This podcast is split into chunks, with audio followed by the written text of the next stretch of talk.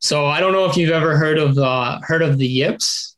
Yep. Um, in baseball, you got Chuck Knobloch, you got Rick Ankiel, Uh-huh. um, plenty of guys that Mhm. that you can go down the line Yeah. and they've had the yips. I mean, there's guys that have made it back to the big leagues.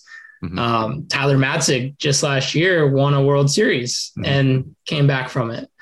Um, but it is it is something that I suffered from at Fullerton. Mhm. I got to the point that and and based on these these things, I, I was probably a 10 out of 10 case. I was really bad. Mhm.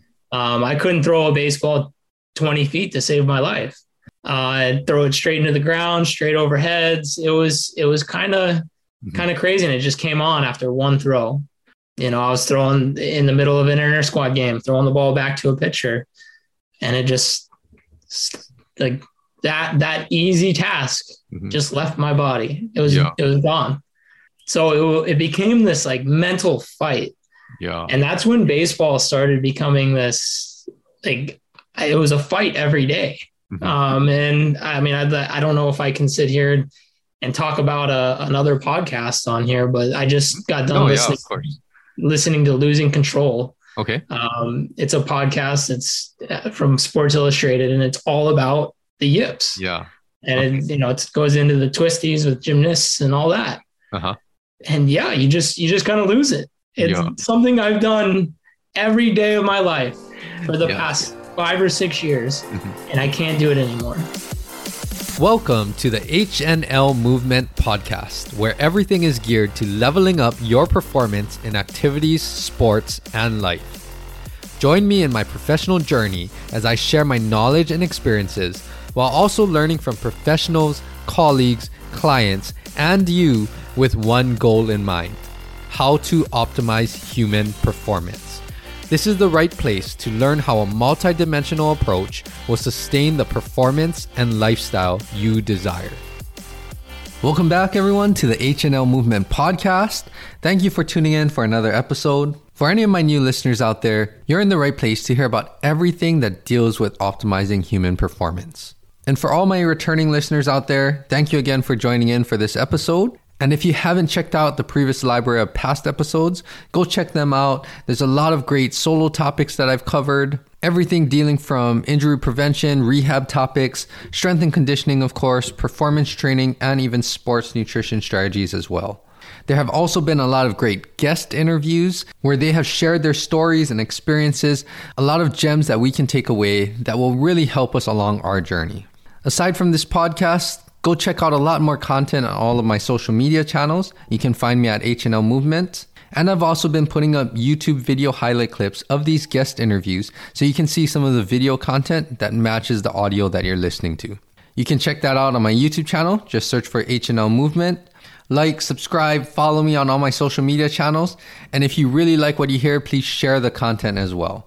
Let's jump into today's episode. And I have a very exciting guest. Cody Collins came to join me on the podcast. It was exciting to talk to him. And he has an extensive training background as he trained for baseball from middle school, high school, and even college. And he shares so many things about his journey. And you really get to see all of the hard work, the obstacles, the great times that someone goes through when they're trying to be the best that they can be and trying to improve and play at the next level.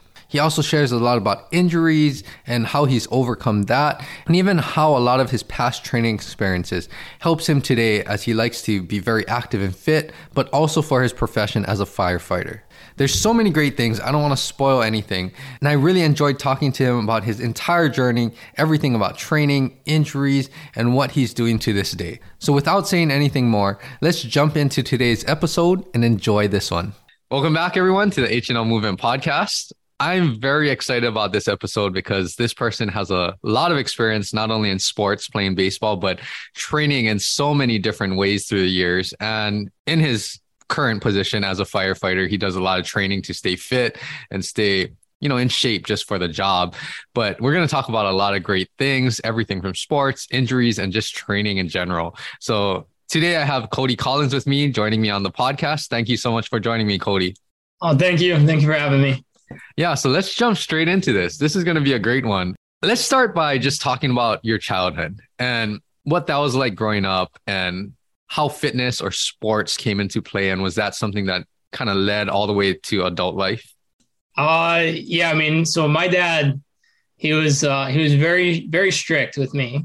Okay. Uh, I have I have two other siblings, and I was the one that was had the the sports gene, the the athleticism, the the baseball gene, and he was a baseball guy. Mm-hmm. Uh, so he kind of just ran with that, and basically from a young age. I mean, from ten years old up until now, I've been working out. Uh, I had he ended up getting me a, a personal trainer at the 24 Hour Fitness in Las Vegas, where I grew up, um, at 12 years old. And this guy was an Olympic bobsledder. Oh. Um, he actually went with the the Olympic team and helped train the Olympic team uh, when they went to Beijing. And I actually helped him get there. I wrote him a, letter of recommendation to the the uh, okay. Team USA to get there. Um, so I, I, started out at a young age. I mean, power powerlifting, uh, Olympic lifting. I mean, I was doing cleans and squats and snatches at 12 years old, um, and doing significant amounts of weight mm-hmm. to where he he was like, "Hey, maybe we should think about getting him into some some meets." Yeah. Uh, and my dad was like, "No, he's a baseball player. Mm-hmm. That's what he's going to do. This is all for baseball." Uh, so that was kind of ingrained in me from the very beginning. And it, it kind of carried over to the baseball field. I, I, didn't just train in the, the weight room. Uh, I would go to baseball practice after school, and then I would stay late. I'd hit baseballs off a tee for hours. Uh, my dad would throw to me for hours, and then I'd go to go to the gym after that. Uh, and then for me, it didn't even end there. I mean, I would go home and stretch afterwards, or I was a catcher. So, and our rooms were carpeted. So, this is kind of something that he actually would get mad at me, but our rooms were carpeted. So, I would put my, my, uh, shin guards. I, I had an extra pair underneath my bed. Uh-huh. So I would go put those on at like nine, nine thirty at night. And I would work on my, my skills in my room. So I'd work on blocking and and just little things that I was just kind of going through and and living in a two story home, you'd hear the the banging all the time and you'd hear my dad in the other room, hey, stop. So he he kind of realized after a while that he had raised a, a monster, that there was only one thing that was going to make me happy, and that was always getting better. And now I'm in my 30s, and I look back and I'm like, man, I I really beat myself up. I, my body is is now feeling it. Mm-hmm. I'm now feeling it every day from putting myself through just hours and hours of training. Uh-huh. Um, that's super interesting. Yeah, that's yeah. super interesting to hear. I mean, just how early you started all of this, and it was just innately part of you, right? That you yeah. just had this desire, like it was your passion and you just wanted to keep going, right? Are you right. the youngest, oldest, middle child out of your siblings? Uh, middle child. Middle child. Got it. So you kind of mentioned that your dad kind of had this relationship with you because you guys were both baseball guys, right? Mm-hmm. But thinking back, so when you started doing the strength and conditioning aspect and you still had practices and all of these other things, right?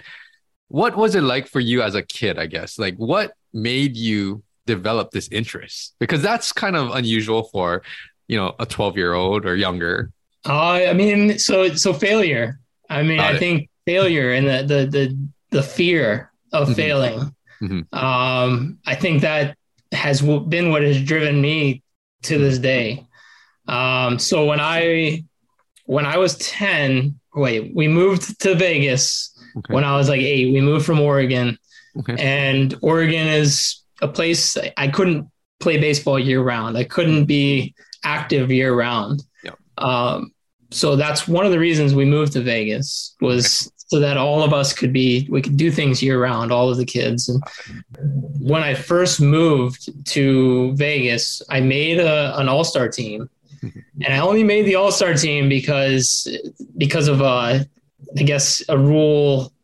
formality. Okay. Um, I, I, I look back and probably wasn't good enough to make the All Star team, but I made it because of this formality. So I was the last guy on that team. I was the last guy on the bench, and this is little league where you get your what your your one inning or your two innings and three Yep. or two or one at bat or something, Mhm. and that was me. I mean, we had 13 guys on the team. I was 13, and they just snuck me in into the lineup every every day. So for me, I didn't I didn't like that feeling. Yeah. uh, I didn't like that feeling of not being the guy. Mhm. I didn't like that feeling of you know like I really didn't do much Yeah. and I'm not going to be put in positions to do much. So I think that was when I was 11.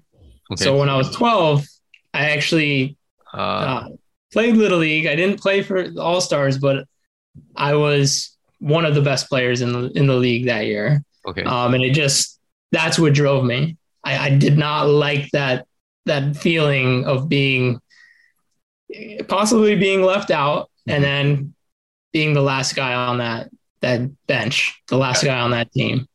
Uh, so that's where all of the the fire has started. And I, I you know, Nisa might have told you, but I I kind of carry a little chip on my shoulder with everything I do. I, I think people are always doubting me, um, and that's that's what drives me. I mean, even if they aren't doubting me, um, I like to think that they are because yeah, you're going to doubt what I'm going to do or how I'm going to show up. Or, I mean, i I'm just going to make sure that once you see me and once you see things play out, there's going to be no doubt. yes. Um, so that's where it started. That was the fire, man. That was that was where the desire began. I, and I mean, it was it was really driven by my dad.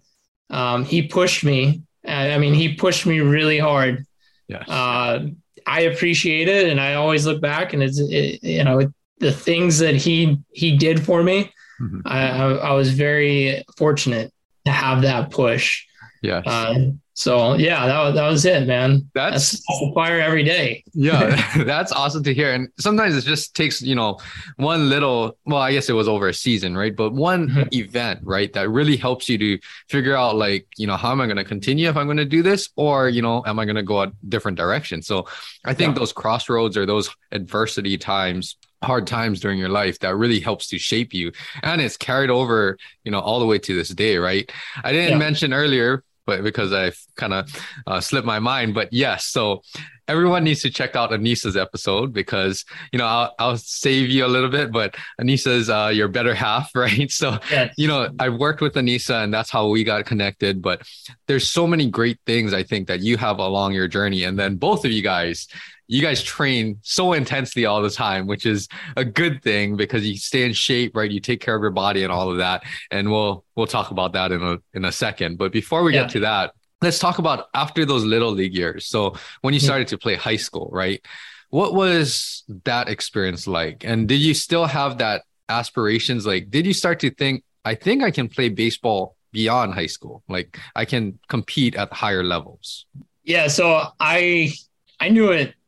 I mean, my my rise and me becoming solid to a, a I mean, I'd say a star baseball player. I don't I don't like to consider it that, but um, was pretty meteoric. I mean, it was age 12, 13. I was like, I mean, I was playing on these high school fields and hitting balls.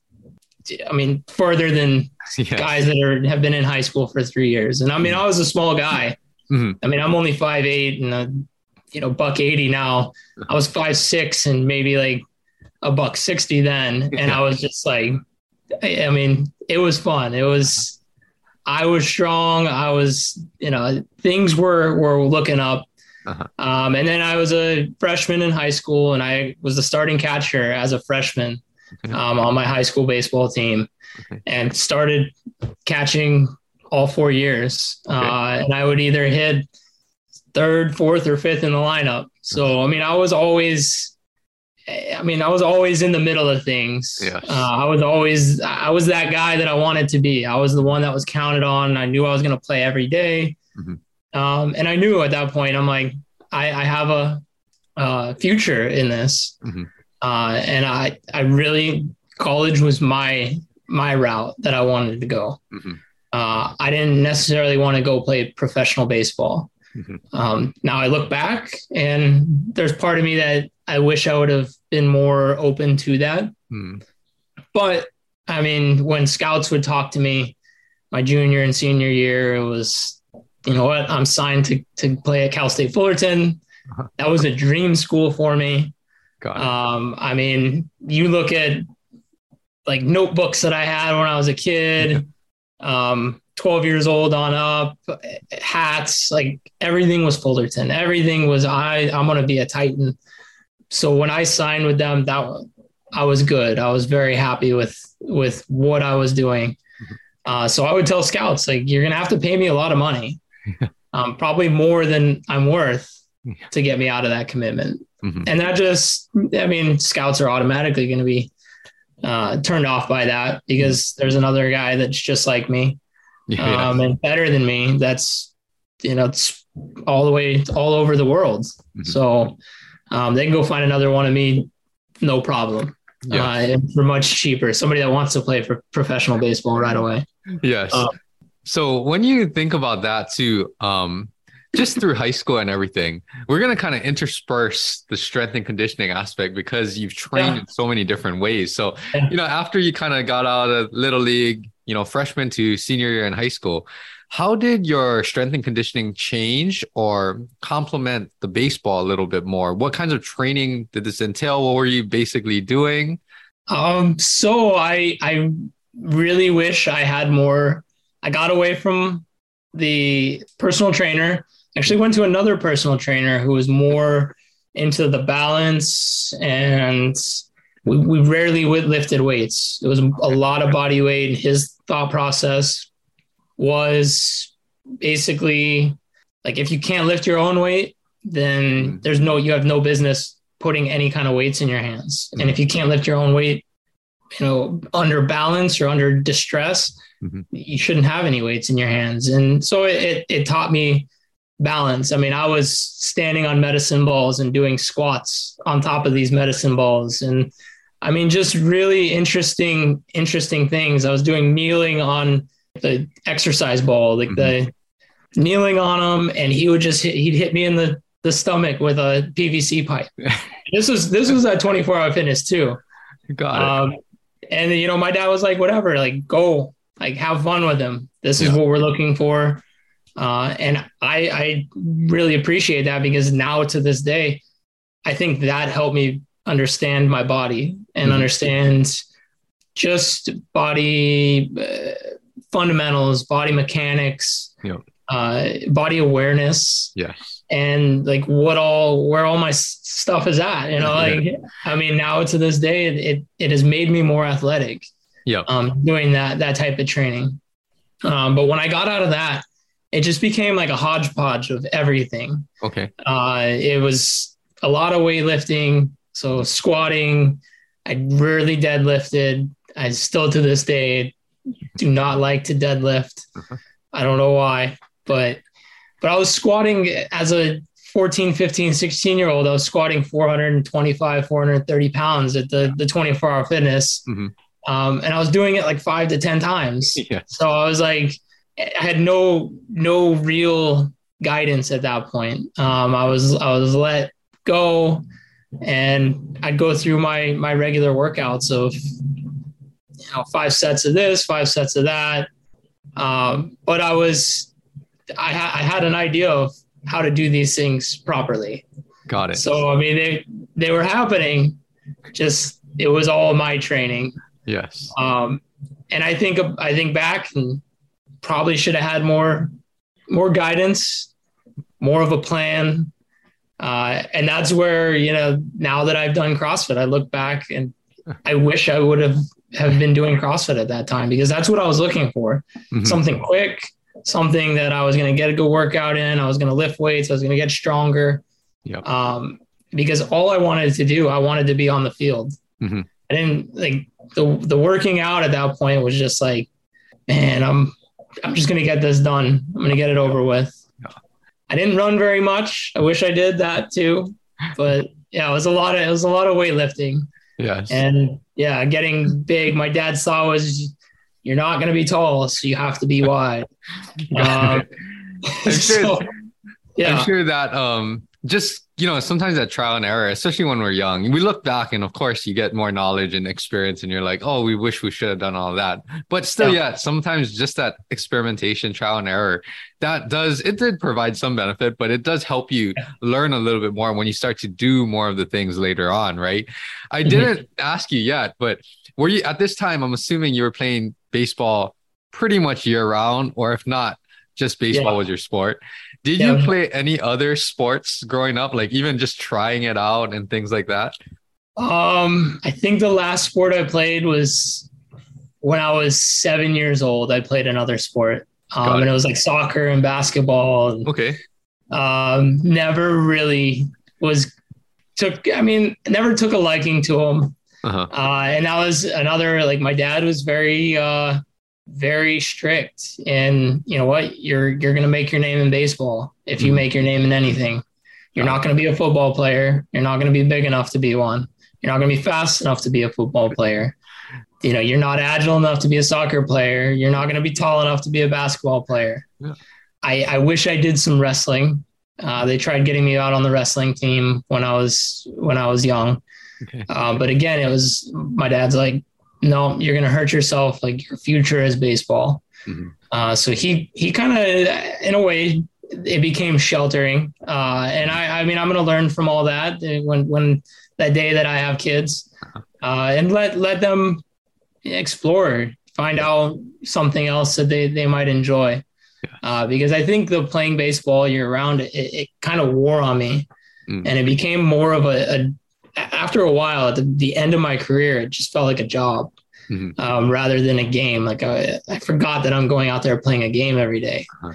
Uh, so if I took some time off, and it, I know that's that's kind of how it is here in Hawaii, and that's one thing I I can appreciate here mm-hmm. is that kids play other sports. And they play other sports all year round, and then basically by their junior senior year, that's when they're like, okay, this is where where I'm going to make my name. Where that was me when I was 13. Uh-huh. I was like, nope, nope, nope, I'm not going to play football. Even though I, I, I, even my baseball coach was like, he, he was the PE coach.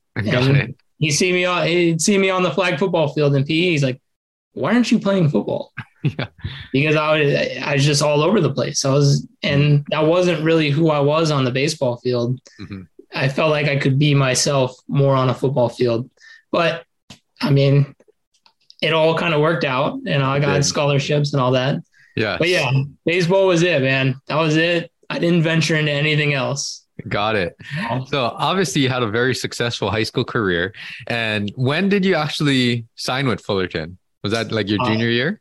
So junior okay. junior summer. Okay. Um, going into going into my senior year or okay. senior fall actually. Okay. Um, during the fall season, I was playing with the scout team, and and that's when I eventually signed with Cal State Fullerton. Got it. Yeah. So, what was that transition like? I guess because you're already playing a lot of baseball, and I'm assuming that you were playing, you know, outside of school, you were playing with high level competitive people that were probably going to play in college too. So, what was mm-hmm. that transition like coming from high school? All of your training, right? Everything that you're doing, all the baseball skills, nothing to take away from your high school years, but how was that transition for you when you got to college? The transition was tough. Uh-huh. I mean, it, it was tough. And you know, being a big fish in a small pond, mm-hmm. being the guy. And then you go to, to Fullerton, which is a baseball school. I mean, it's baseball through and through. Mm-hmm. Um, there's no football there. There's baseball, and that's what all the people come out to. Mm-hmm. And now you're you're just this you know little fish in a big pond, mm-hmm. and now you're having to learn to be humble and the way you were in high school, that type A, like mm-hmm. you know, not not necessarily macho man, but type A, like I mean, and and hard nosed and like yeah. kind of in your face kind of guy. Uh-huh. Um, it's not going to fly there. Yeah, you know, like the, the senior, the seniors there are they're adults. Mm-hmm. You know, seniors in college are adults. Mm-hmm. Whereas, you know, I'm coming in, I'm 17, 18 years old. I'm still, I'm still a child at that point. Mm-hmm. Um, these guys are, I mean, I was just like, whoa, okay, this isn't this isn't high school anymore. Mm-hmm. Where freshman to senior, you, you kind of have the same same mentality. Mm-hmm. I mean, you have the same, sometimes the same maturity level Mhm. um, among those those four years, where yeah, these guys were already looking into jobs, and I mean, there were it was it was a lot to take in. Mhm. Um, and I ended up redshirting that year. Okay. Uh, had a little bit of a shoulder injury. Okay.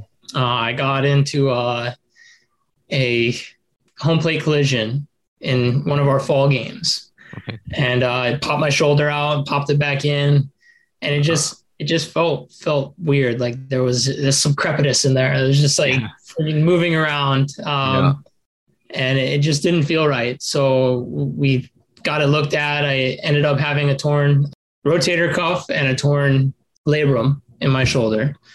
Uh, and instead of getting it operated on, I, I just uh, rehabbed for four, six, four to six months, and came back. And um, by that time, I was I was kind of ready to to leave Fullerton. Um, and that's a that's another story. I mean, that's Got that's that, that I can branch off. And Yeah.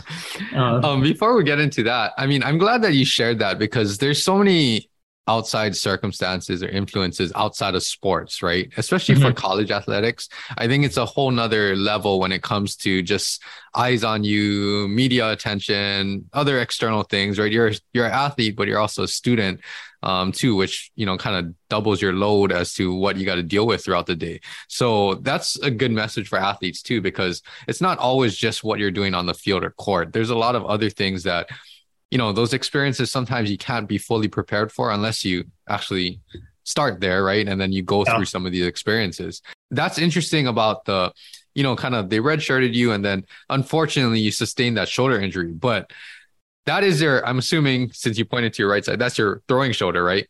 Yes, yes, yeah so you took that collision. Your shoulder might have subluxed a little bit or something because yeah tore your labrum probably partial rotator cuff tear so they could you know tell you just to rehab and try to get strong again. Mhm. explain that process real briefly. Like what was it like after your rehab? Did you feel like you had the same velocity on the ball? Did you feel like you could throw? What was that experience like for you coming back from an injury like that? Oh, I was I was better. okay. Uh, I I worked, and that's where I was able to focus on on something and focus on that that one thing. It kind of took my mind off of being this like this little fish. Um, and I that was one thing I took pride in was my shoulder, and I did a lot of shoulder work. There was a chiropractor that I had done some work with my senior year Okay. and going into my freshman year of college. Uh-huh. Um, he was a chiropractor, but he he focused a lot on the the scapulas and the upper back and and strengthening that Mhm. to to keep the shoulder, you know, kind of sh- from from taking a lot of the brunt of throwing a baseball. Mhm. Um, and he developed this this contraption called the box, and it had it had uh, bands coming from each side of it, okay you cross the bands and you do your work and you you know all of the the rotator cuff stuff Uh-huh. um so i i went to him after this this shoulder injury Mhm. and we we just rehabbed like crazy and then instead instead of just focusing on the shoulder he looked at my entire body and my hips and everything else and realized okay we can we can work on these other things so i started doing a little bit of Pilates. His wife had a Pilates studio in there. got it Um, and my goal was to try to do this, like be able to do the splits. okay And I, I never got completely there, but I was pretty close. yes Um, and that, those were the things like just, just little muscles instead of, and that's where I go back to that training in high school where I was, I was just lifting big, lifting big weights. I was trying to get big. I was trying to get strong. Um, this was more, let's get everything Mhm. tight. Let's get the, the shoulder back in, you know, in plays. Let's get, let's get it going again. And when I started throwing a baseball again, um, came back super strong. I, Yeah. I mean, I was, you know, I went and played junior college after that for a year. And uh, before the next injury happened, Yeah. I I was playing the best baseball of my life. That I is mean, great to hear Yeah. yeah yeah. That's so great to hear. And then that's exactly, I mean, you've heard from Anissa, but that's kind of my philosophy too, is that you got to look at the whole body and work on all of the things that is going to help you do whatever the task is. And in your case, mm-hmm. right, is being a catcher, throwing the ball. So all of that is excellent to hear. And that probably gave you a lot more experience that kind of added to your exercise, strength and conditioning knowledge and kind of what you're doing today, right? So, yeah. briefly talk about that process. Coming back, I'm glad to hear the shoulder was really good and you were playing some of the best baseball. Talk a little bit about whatever you want to share about that transfer process and what you were looking like. Times you know, we're, we might be dating ourselves a little bit. You're younger than me though, but never had the transfer portal, never had all of this stuff that they do now. So, what was that process like for you? And was that something that you felt was going to help to get you in the right direction as far as baseball and life? Yeah. Um. So, I mean, I'd like to backtrack just a, a little bit on like, so Fullerton was my was my dream, and and this is kind of how, and I'm not afraid to talk about this now. I mean, and, and I wasn't. Um, and this is where I talk about you know that that mental mental side of the things. Yes. Um, Fullerton was my dream. I mean, that was uh, I mean, kid on you know Christmas morning every day that I had had that scholarship, uh-huh. um, and walking away from that, it was it was tough. Mm-hmm. It was tough, but it was uh, it was something that I felt like I had to do mm-hmm. uh, for myself, not necessarily to to continue my baseball career or help my baseball career out, mm-hmm. but mentally for me, uh-huh. um, I had to do that. So I don't know if you've ever heard of uh, heard of the Yips. Yeah. Um, in baseball, you got Chuck Knobloch, you got Rick uh-huh. Ankiel, uh-huh. um, plenty of guys that mm-hmm. that you can go down the line yeah. and they've had the Yips. I mean, there's guys that have made it back to the big leagues. Mm-hmm. Um, Tyler Matzek just last year won a World Series mm-hmm. and came back from it. Um, but it is it is something that I suffered from mm-hmm. at Fullerton. Mm-hmm. I got to the point that, and and based on these these things, I, I, was probably a ten out of ten case. I was really bad. Mm-hmm. Um, I couldn't throw a baseball twenty feet to save my life. Uh, I'd throw it straight into the ground, straight over heads. It was it was kind of mm-hmm. kind of crazy, and it just came on after one throw. You know, I was throwing in the middle of an inter squad game, throwing the ball back to a pitcher, and it just like that that easy task mm-hmm. just left my body. It was yeah. it was gone. So it, it became this like mental fight. Yeah. And that's when baseball started becoming this like it was a fight every day. Mm-hmm. Um, and I mean, I, I don't know if I can sit here and talk about a, another podcast on here, but I just got done oh, listening, yeah, listening to Losing Control. Okay. Um, it's a podcast. It's uh, from Sports Illustrated, and it's all about the yips. Yeah. And it, you know, it goes into the twisties with gymnasts and all that. Uh-huh. And yeah, you just you just kind of lose it. It's yeah. something I've done every day of my life for the yeah. past five or six years, mm-hmm. and I can't do it anymore. Yeah. Um, and I tried everything, and I'm the guy that, just as I said before, mm-hmm. I'm gonna, I mean, I'm gonna run my head through a brick wall. So my girlfriend at the time, mm-hmm. she was a softball player, mm-hmm. I would take her out and we would we would just play catch uh-huh. like on my days off. And that was all I was focused on uh-huh. was just getting that right. So I lost track of of hitting. I lost track of everything else. Mm-hmm. Um, I would work out only when we would work out with the team. Mm-hmm. I wouldn't do anything extra. Mm-hmm. And it was all focused on this one thing. I mean, I was doing different things of sleeping different ways, um, trying to get more sleep. I thought it was this mental health, like this this yeah. condition.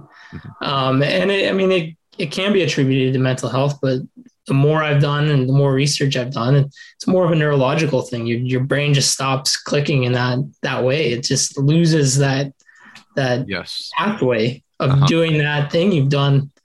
I mean, as a as a highly competent, high level athlete, and just lost it. At that time, I mean, it was man up, you mm-hmm. know, like mm-hmm. it's going to be okay. Mm-hmm. And I told my dad, like, I, I told him, I was like, hey, man, like, I, I, I don't even want to be out there right now. Mm-hmm. I can't throw the ball back to the pitcher. And I felt so bad. And I felt like, like a failure telling him this Mhm. and like actually exposing myself because I tried working through it so much Mhm. And so uh, doing so many different things and it just got to the point I'm like I need help Yeah. like I need I need more than just you sitting here telling me it's okay Mhm. um and and our our relationship started to to kind of go in different directions because of this Mhm. because I I was like no dad like this is where you need to listen to me and Mhm. like I've listened to you up to this point Mhm. um and I went and talked to my my the head coach Mhm. um, who just recently retired. I sat down in his office Mhm. in tears, like, "Hey, I don't know what to do." Um, and we had I, I forget his name, but we had access to one of the the top mental health coaches. Okay. Um, I think he recently passed, but one of the top mental health coaches um, taught at uh, Cal State Fullerton Okay. and sports sports mental health and and I w- I was hesitant to be like hey can I can can I go meet with him? Or like can we get him in here to help me? Yeah. um I was hoping that it would be like offered to me. Mhm. and my head coach he kind of went through a story of him having the same issue driving driving to to work every day of it just like just having that anxiety. And i'm like well this is this is past anxiety. Like this Mhm. is just like you know i need i need help. And again it just all i was met with was just don't think about it Mm. like just don't think about it Mm. and i mean in addition to that there were some things that were going on there that i felt like they just lost lost sight of me and now Uh, I understand why, because heck, I was I was in a far off land myself. mm. So for me, it, it came down to that. It was like this is something I hadn't experienced. Yeah. Um, and then now I, I look back, and there were I think two other guys on that team Okay. that I was on at Fullerton Mhm. that were experiencing the same thing, Yeah. going through the exact same thing. Mhm. Couldn't couldn't throw a baseball 10, 20 feet. Mhm. and you know one of them made the made made the big leagues and Okay. he uh he was a DH and Yeah. he rarely played the outfield because he's like and you could see like his his splits of him when he played the outfield to him when he DH'd it was completely different Mm. um, because you're you're focused on one thing and one thing only when you're out there yeah. and you have this this condition that you're Yeah. you're going through but I felt like my needs weren't being met like I, I felt like I wasn't being heard yeah. um, and nowadays, I think something like that, me going and talking to somebody, Yeah. it would be it would be met, it, it would be heard. There would be things to things to do. I've actually worked with a kid Mhm. um, who's going through the same thing in, in Utah, and I had a we sat down and we talked about it, Yeah. and it's okay. I mean, and, and anybody that's listening to this, it's Yes. it's okay. I mean, and it, it could be anything that you do. Mhm. It could be driving to work. You just get this like overarching fear of like I can't do it, Yeah. or like it, you know Yeah. little things like that. But it's okay, and and that's when I had to I had to make that decision. Mhm. Um, yeah, I had to go somewhere else. I had Yeah. to leave. Yeah. So No, thanks so much for sharing that. And I mean, it's good to hear that experience because I think, like you said, especially, you know, when we look back to 10, 15 years ago, I think the way that it was handled, you know, it was exactly what you've experienced. Like there wasn't too much awareness or what's the best tools for this kind of condition. It was kind of just like maybe you just lost the skill, but that's not true, right? So kind of explain a little bit more like well, how long was that? Like one whole season that you kind of had that? Was it longer than a season? Did you have to get over it more through the JUCO season, or what was the timeline of like what you think how you kind of overcame that? so I'll be honest. I I don't think I've overcome come it yet.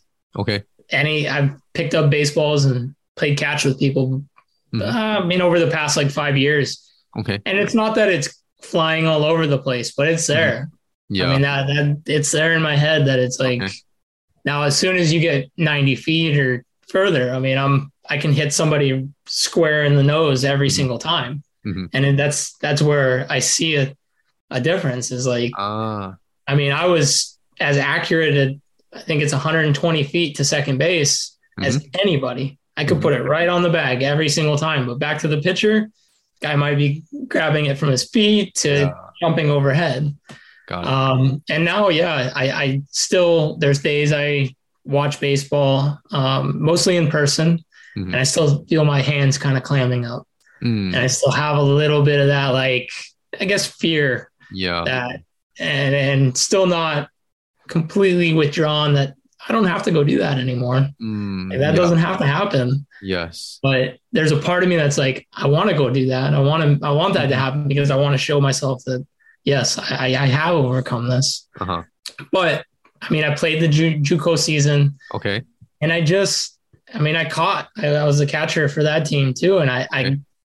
I, I don't know how I did it, but I got, I got through it. I, I think I just needed to take a step back. Mhm. Um, now it wasn't pretty. You see a lot of the catchers that might be going through it. They're just lobbing it back to the pitcher, Mhm. and that was me. I mean, I was just just lobbing it back to the pitcher, but I was getting it there. I was getting the job done Uh huh. and uh and again it, it you know anything past the pitcher and i was i mean i was money it was like, Yeah. i mean nobody could run on me i was back picking guys i was i mean Okay. any throw that needed to be made i was making it Yeah. um except for that that one Throwing it back. Yeah. yeah Got it. Uh, That's no, yeah. that's interesting to hear. And then, so what would you say, like at that point in time?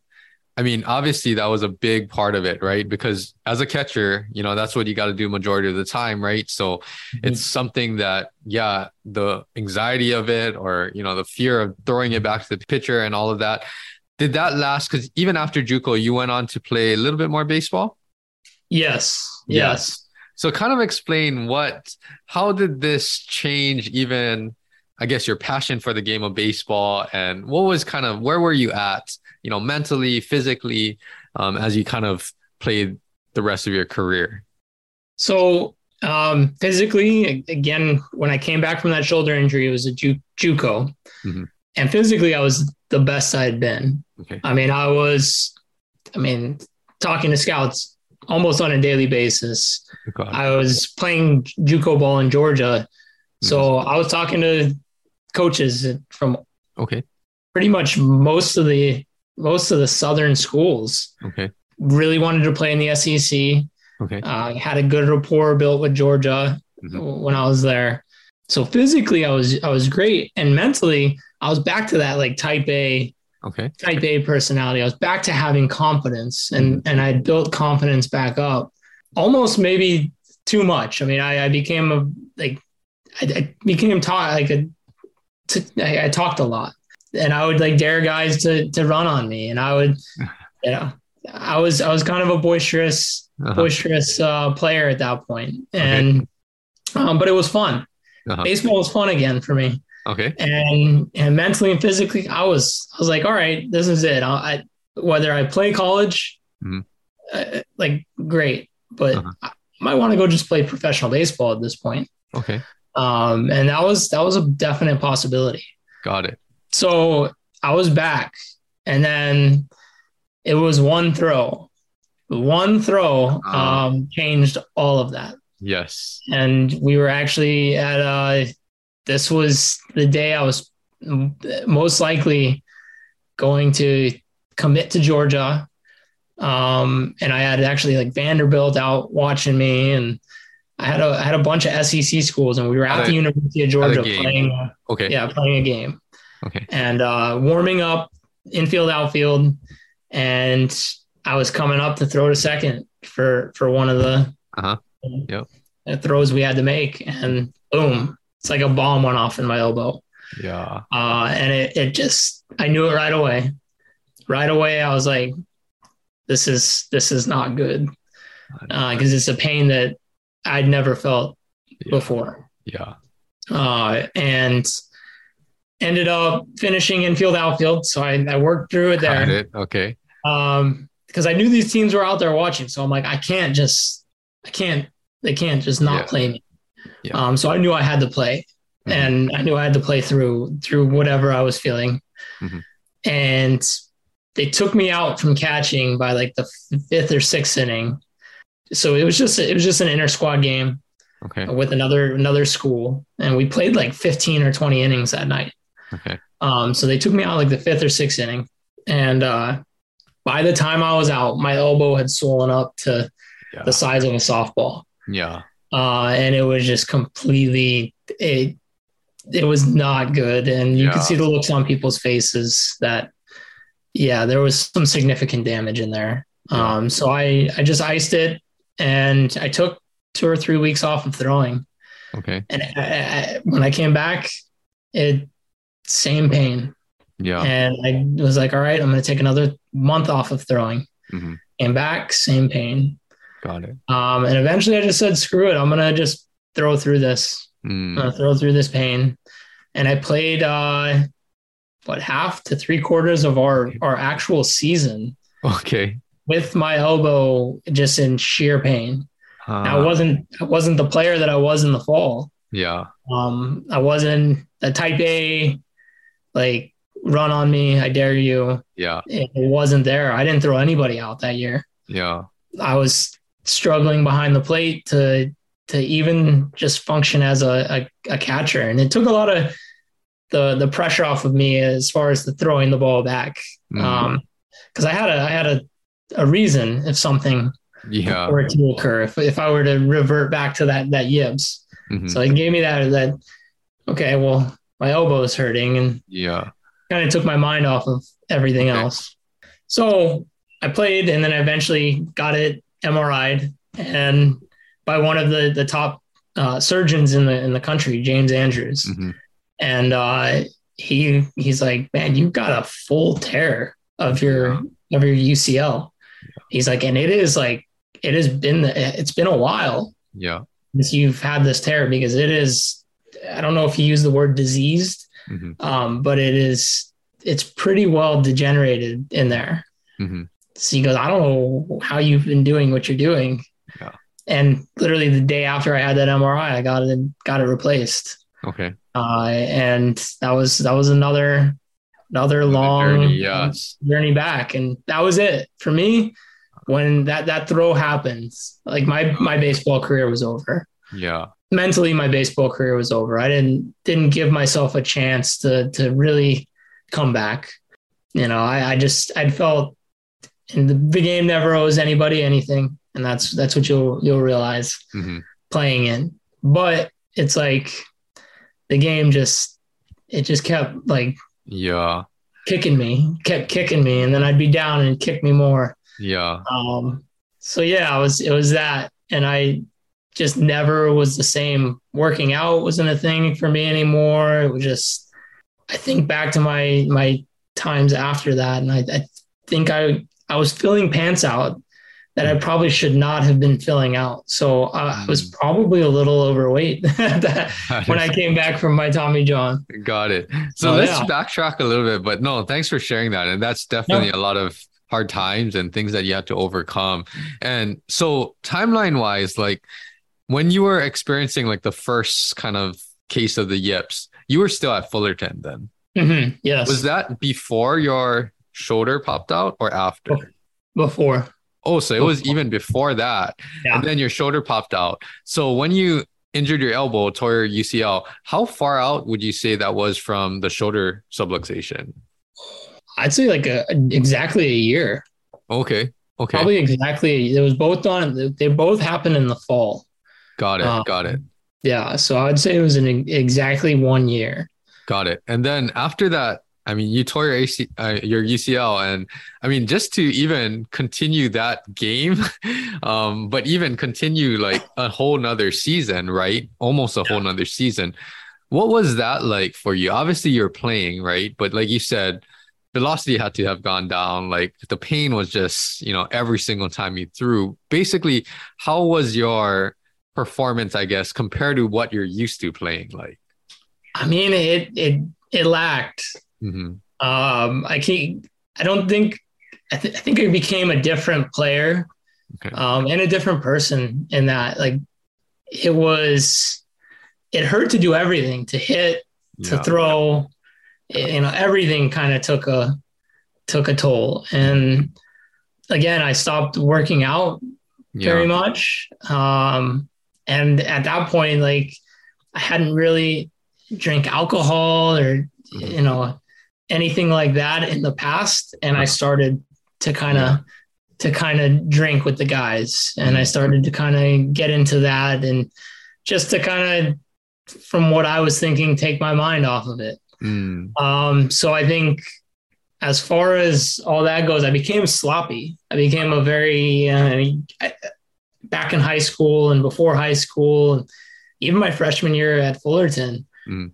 I was a very regiment Mm. like person. I I had these high standards for myself, Yeah. and I had to meet those standards. yes. Where at that point, when that happens, I would just kind of, you know what, I'm gonna throw it all out the throw it all out the window, and that's it. I mean, I, I rehabbed my elbow hmm a little bit there in Georgia and a little bit in in Las Vegas, Okay. and uh, yeah, I mean, I, I did some working out at the, the rehab clinic there, Okay. and that was, I mean, I just never Yeah. never felt the same. It didn't feel right going on like being on a baseball field anymore. I felt actually at that point I felt more comfortable just working out, just being in a gym Yep. and you know like that was more fun to me than than going and putting the uniform on. Yeah. So You know? during those two, maybe like two seasons, right? Two years, a lot of it, yeah, weren't you weren't working out like how you're normally used to. A lot of rehab, right? Things just to manage kind of the elbow injury, shoulder um, injury too before that. So Mhm. talk about like after that, once you started to get back to like health, right? The elbow started to heal a little better. Typically, people recover very well from Tommy John surgery. So, kind of talk about how did that spark your interest again into working out, and where were you at after the Tommy John recovery? So after the Tommy John recovery, my I mean I came back I'd say 100% physically. Okay.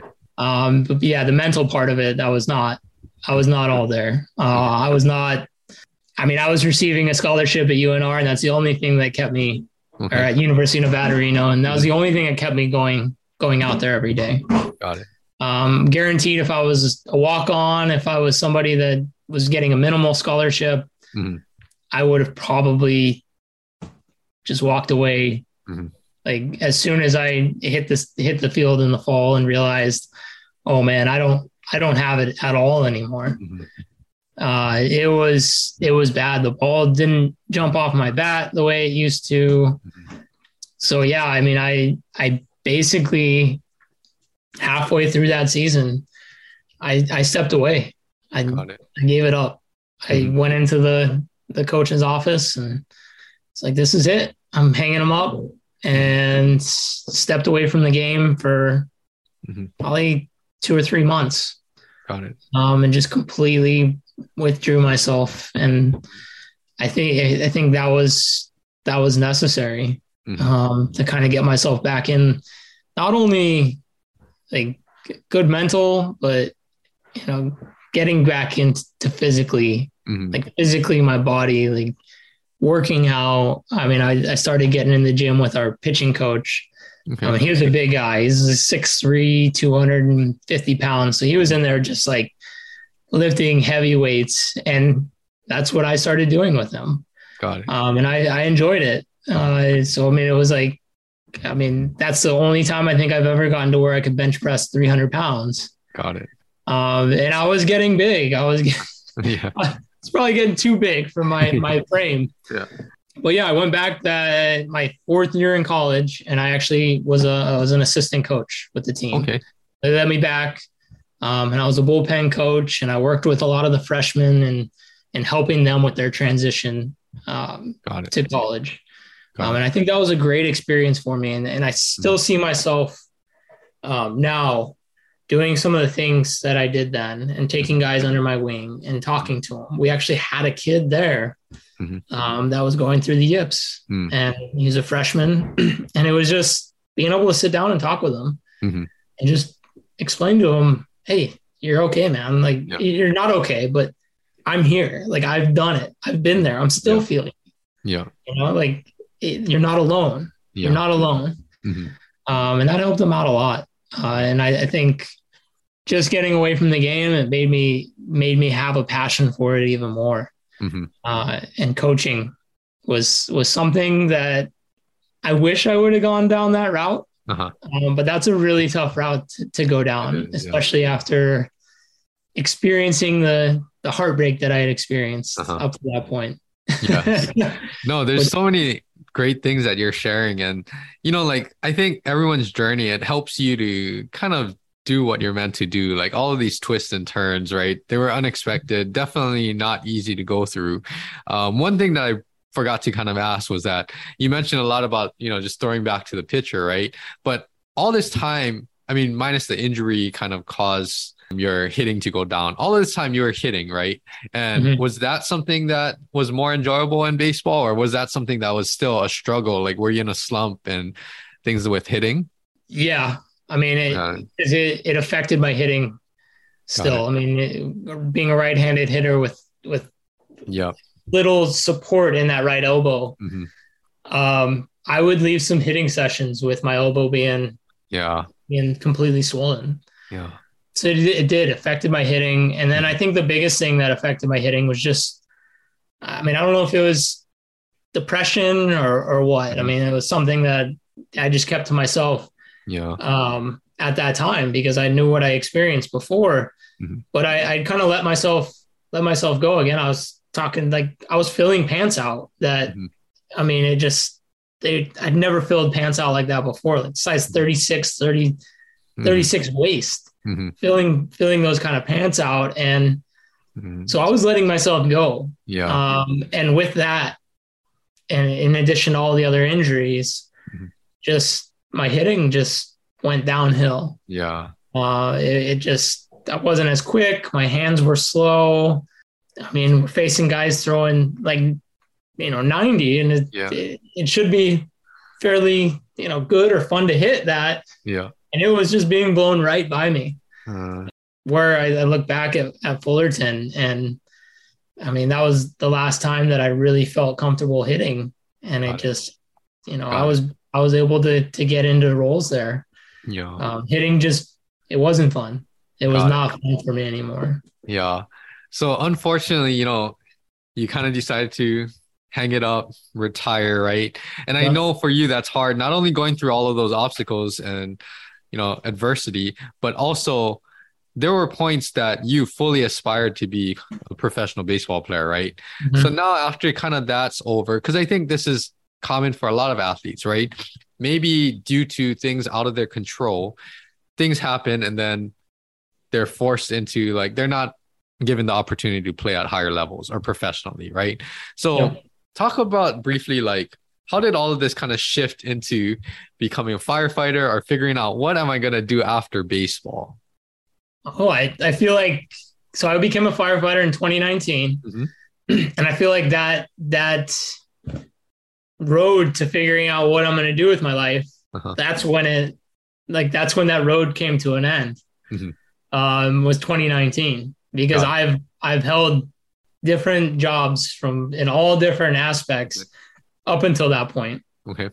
and nothing really spoke to me Mhm. uh i mean i was a coach i chased money um being an insurance salesman instead of continuing my coaching career so i was i was asked to continue my coaching career i was Okay. given the opportunity and i turned it down because it was it was more of a volunteer position that i wasn't going to get paid so i was like Mhm. well i want to start making money Mhm. um so the my dad is is in insurance and has been for years so Mhm.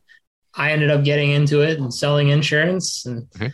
for me that was kind of fueled a little bit of the competitive aspect of things that Okay. like I have numbers that I that I want to see. Like the if I want to see my paycheck higher, I, I have to work harder. Yeah. Um, and it kind of got me back into that. But also, it was me sitting down at a desk all day. Uh-huh. Um, it was me being um, inactive, Mhm. and uh, I, I I look at pictures of myself back then, and uh, I got I got really fat. I was weighing like two hundred and something pounds, um, and it, it it it was a lot attributed a lot to that. Just not knowing what what I wanted to do, what the next step was for me. Mhm. Uh, so I actually got a promotion. I guess it was a promotion, but I applied to a job with corporate Allstate Insurance. Okay. it moved me to central Louisiana. Okay. Um, and when I say central Louisiana, I don't think you can name any cities in central Louisiana. Um, it was a little town of Alexandria, and I, I worked with 20 to 30 insurance agents there um, and just processes, how to implement processes, how to use technology. So it was a pretty, pretty good upgrade to what I had. But I'm living in this small town, uh, Alexandria, uh-huh. and I had to look it up on a map. And it is, it's an interesting place. It's the Bible Belt. so there were a lot of things there moving from Vegas that I'm like, oh, this is this isn't even what Georgia was like. yeah. But the reason I bring up that move was because it surrounded me with people that brought that that focused me back in. Mm-hmm. Um, it surrounded me with uh, two people that I still contact to the, this day mm-hmm. and still speak with this day that that just changed my viewpoint on life. And I was going through a breakup in addition to this. Mm-hmm. Um, and again, I was I was overweight for what my past had been like uh-huh. my very physical yeah. very active past mm-hmm. um, and i i still look at pictures of myself and i'm like man i don't want that to happen again mm-hmm. so this one of my coworkers he's like hey man you're going through a rough patch mm-hmm. he, he was a mentor for me he's like hey you need to find something you need to make a change in life mm-hmm. one change you have 24 hours well, that change for me was was going into a CrossFit gym. Okay. Um, that change for me was going to the local CrossFit gym there in, in Alexandria.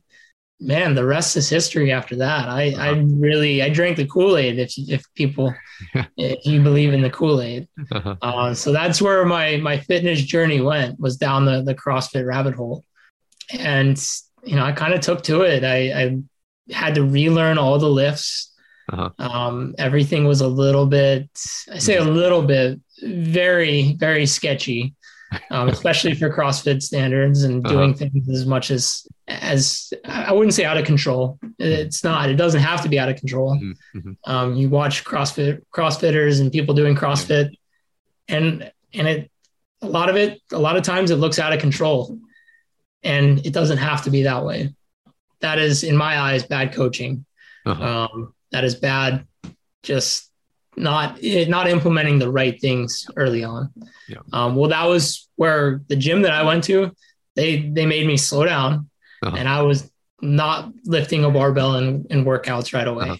Um, I was getting everything back, all my all my skills that I had learned when I was 12. Mm. And I, I'd done all this stuff. So I was like, oh yeah, I've done this before. Yeah.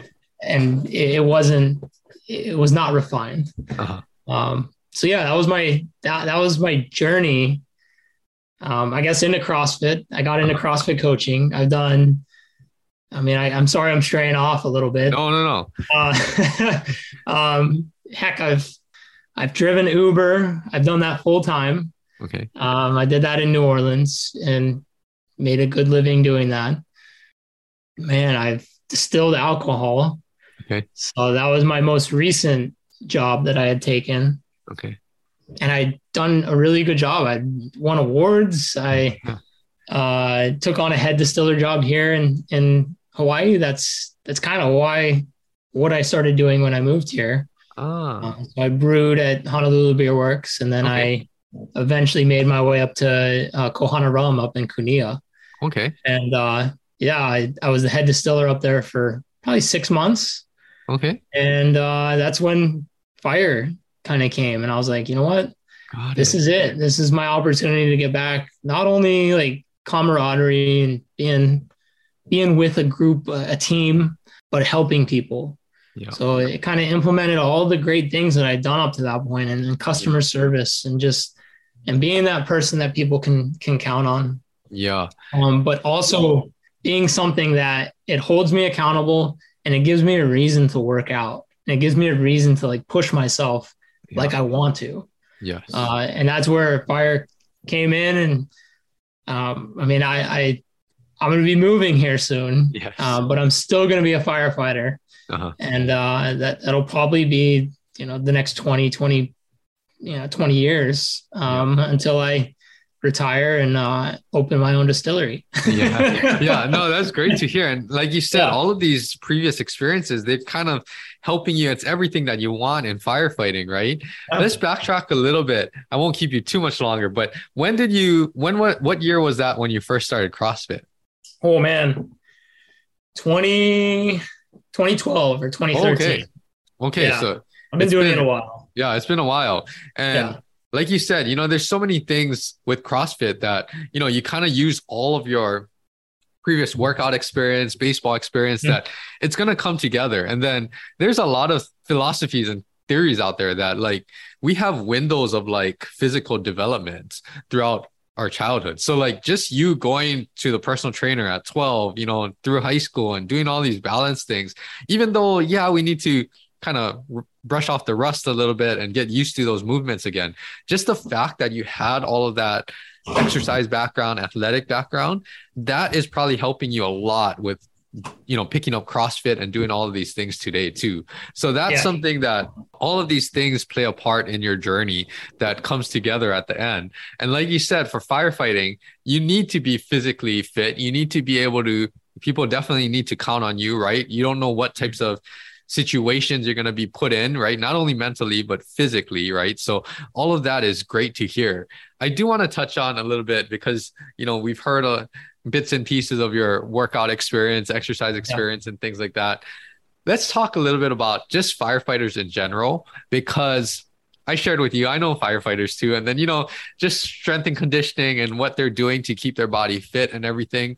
What are some things that you think will help these kind of professionals? Because it's very, it doesn't always have to be, and it might not always be physically demanding. But when you have to respond to an emergency, you never know what types of things you're going to have to do. And the training outside of those emergent situations, right? That's going to really help you to prepare your body to make sure that you can do this safely and be you know someone that they can count on right whoever whoever needs your help so talk a little bit about that kind of how your training has complemented what you need to do as a firefighter and also like what do you think would help more firefighters maybe even starting off in their career what would help them to kind of have a good approach with strength and conditioning So I, I mean, I know CrossFit gets a bad rap, but I mean that's where I would start.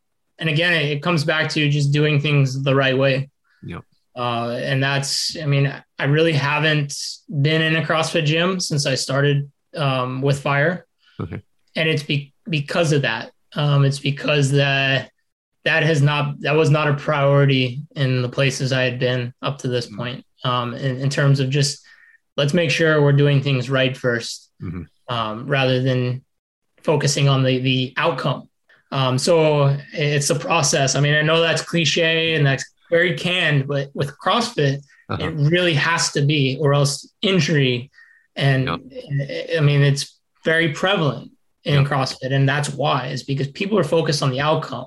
Mhm. They're focused on the weight, the number at, at the bottom line, the Mhm. fact that they do these workouts at, at a prescribed weight and a prescribed movement. Mhm. I can tell you right now, not having been in a CrossFit gym in three years, but Mhm. still doing variations of it and my own thing.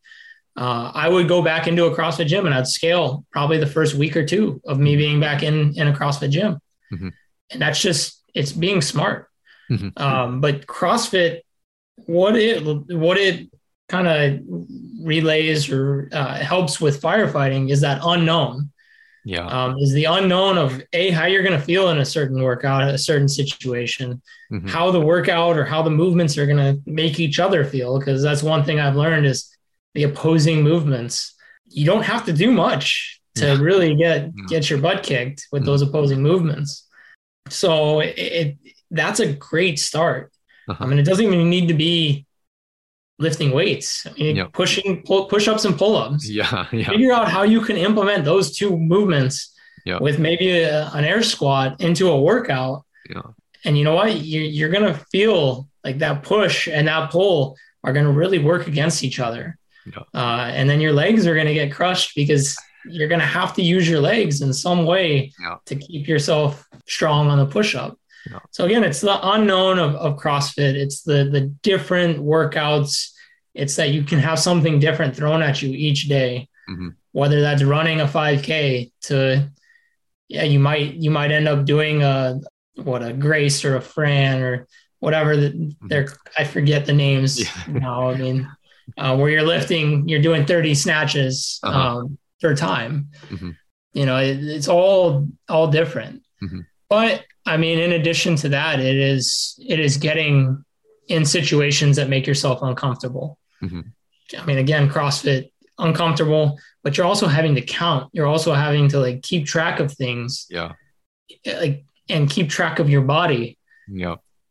when you're doing this workout. Yeah. So it's it's very similar to firefighting where you're going into you know into something into a situation you don't know about and when you're in that situation you're having to be do physically taxing things Mhm. but you're also having to think in the process Yeah. you can't just let your mind go blank Yeah. um, because that's when people like, that's when something around you just uh, Yeah. you know the unknown really takes hold Yes.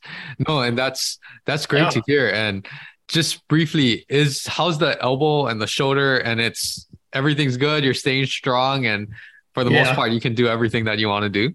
Yeah, yeah. I mean, Yeah. I have my I have my aches and pains, Yeah. um, but I attributed that to to I mean hours of batting cage time, Mm, the working out I did when I was young. The it was kind of uh, out of control in, in some aspects. No business doing those 400 pound squats when I was 14, 15. Yes.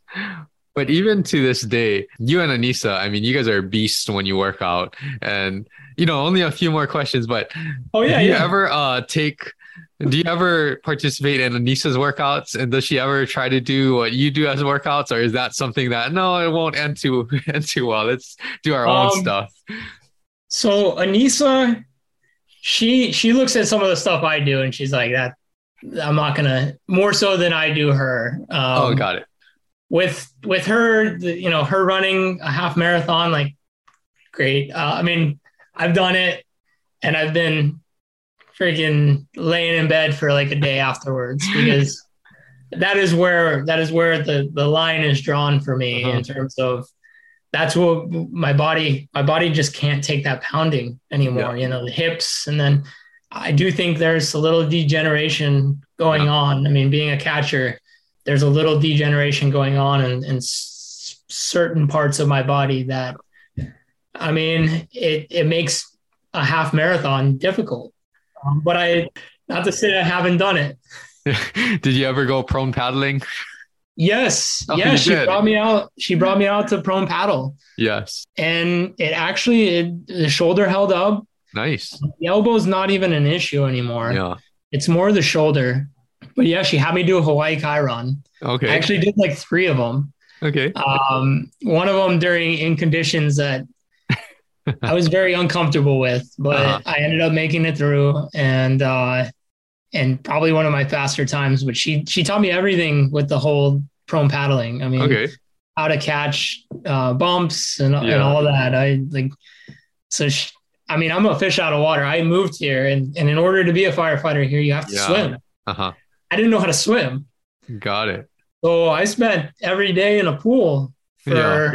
for like two or three months before that swim test. okay I didn't I didn't so me being out like on a prone paddleboard in the middle of the ocean yeah where there's really no way to get get off, yeah nowhere yeah to get off. You really just have to finish. yeah Um then I like that is leaving here, that is one thing that I'm gonna hang my Yeah. hat on. That that Yeah. I that I went from being a fish out of water to hey, Yeah. I I've been out in some crazy yeah Hawaii open water swells yeah with uh, That's that's yeah. good to hear. I mean, yeah, and I'm glad you guys can share activities and you guys are both really active. Obviously overcoming different types of injuries, but I think, you know, just doing the right things, focusing on technique, getting all of these small muscles working, you know, just helping you to progress back into activities, that's the main thing.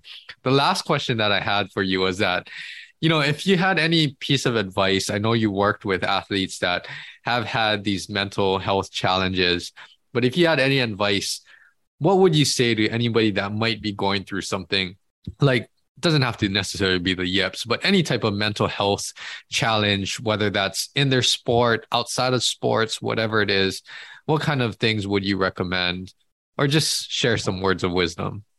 Uh, I mean, be open, mm-hmm. be honest, not, not only, I mean, with yourself, but if find somebody to, to talk to, you know, even if that's just seeking out a, a, a counselor, somebody to, mm-hmm. to just kind of find the root cause of maybe what you're feeling or how you're feeling. Yep. But don't don't hold it in. It's not that's not something that needs to be done these days. Yeah, you hear about it all the time. Um, guys coming out. You know, the guy that I played with at Fullerton, he had an article written mm-hmm. um, in one of one of the sports publications about about his battle with the yips mm-hmm. um, and how he not necessarily overcame it, but or how, how he deals with it on a daily basis. Mm-hmm. So it's becoming mainstream that it's okay to talk. I mean, don't don't hold it in. There are other people going out, like going through the same things. If I would have known that at Fullerton when I was there, mm-hmm. it would have made me feel better. It yeah. would have made me feel better, and it made me feel like, you know what, I'm not alone. Mm-hmm. Um, and I would have probably ended up staying, mm-hmm. having that having that common, I guess, issue with with somebody else. Mm-hmm. Um, but but it's okay. There's people that this is what they do now. Um, they they do the mental side of things. They're, that's their that's their job, and they're there to help you out with it. And it's it's all over the place. You're not doing anything wrong. You don't want to blame. You know, don't blame yourself. I was there. I blame myself. Mm-hmm. I, I thought I was weak. Um, and I, I told Anissa, you know, like a lot of the things that I do now um, or to prove myself that I'm not weak. you know, like I, it's to prove myself that, you know, that they, I still have a little bit of that that feeling like I was weak in that situation. Um, I was weak in in not being able to overcome that, and ultimately, I think that's what derailed my baseball career. But yeah, you're not weak. You're not. I mean, I I have my own like that's why I go do Koko Head at times, like three times in one, yeah, one trip. Yeah. Um, that's why I go do those kind of things. It's mm-hmm. because it's to prove to myself that, you know, mentally I might not want to do this, but mm-hmm. you know, physically you're you're able to do everything. You're able to do anything, and you're physically able to overcome anything mm-hmm. if that's what you're dealing with. So yeah, I mean, yeah. just be open, like yes. talk, communicate. Yes. Okay. No, thanks for all of that information. Thanks for sharing all of that too, because yeah. I know a lot of people listening out there can, you know, take a lot of great things away from this. And even if it's just hearing, maybe you're not personally going through the yips or mental struggles, but even just you being more empathetic to those that are, and then, you know, helping them through that journey, because like you said, it's, it's so well known now that, or not well known, but there's a lot more resources, I think now people are speaking out a lot more. So it is something that's there's more awareness around. So I think sharing all of this, this is great information for a lot of people that will, you know, help make the journey a little bit more positive along the way to overcome these issues or these struggles, right? But overall, I mean, I don't want to keep you too long. This is great conversation. We can, I could talk a lot more about the strength and conditioning, which we yeah. didn't get to touch on oh, all oh, of it. I know, but, right? But maybe one day in the future, we'll have to jump on yeah. another episode. But for everyone out there, I mean, you're doing a lot of great things. And I think it's good to see that you found your passion in your career. And, you know, we, I wish you the best and whatever you guys do in the future and then moving to a new new place but still being a firefighter i think that's exciting for you you get to see a different scenery so that should be exciting and fun yeah. but overall any last words i mean I, I, appreciate you having me on i could i could go on for hours i mean yeah. i feel like i ran a little bit but uh I mean, yeah, I I think you know, follow your passion, um, whatever that is. If that isn't happening now, it's going to happen down down the line. I know we live in a world that uh, is very uh, like very. I want it now, um, but I can I can attest that I stopped playing baseball at uh, in 2011, 20 yeah 2011, and here and it took me eight years, 8 mm-hmm. years to figure out mm-hmm. um, what I want my my career to be, yeah. um, and that's okay. I mean, there's there's nothing wrong with just hustling and trying to get by and and figuring it out, and uh, along the way, not only looking at you know worrying about your career, but worrying about yourself. Mm-hmm. and uh, keeping yourself physically fit and active and uh, doing all the the things um, necessary to just you know be happy with what you're seeing in the mirror every day. Yes. Yeah. great messages. And i mean Yeah. thanks so much for sharing all of your experiences and stories. And thanks so much for joining me today. But good luck with everything. I know you have a stressful transition coming up but i hope that it becomes very enjoyable and it's everything that you want in the next move. But thanks so much for joining me cody. Thank you. Thanks for having me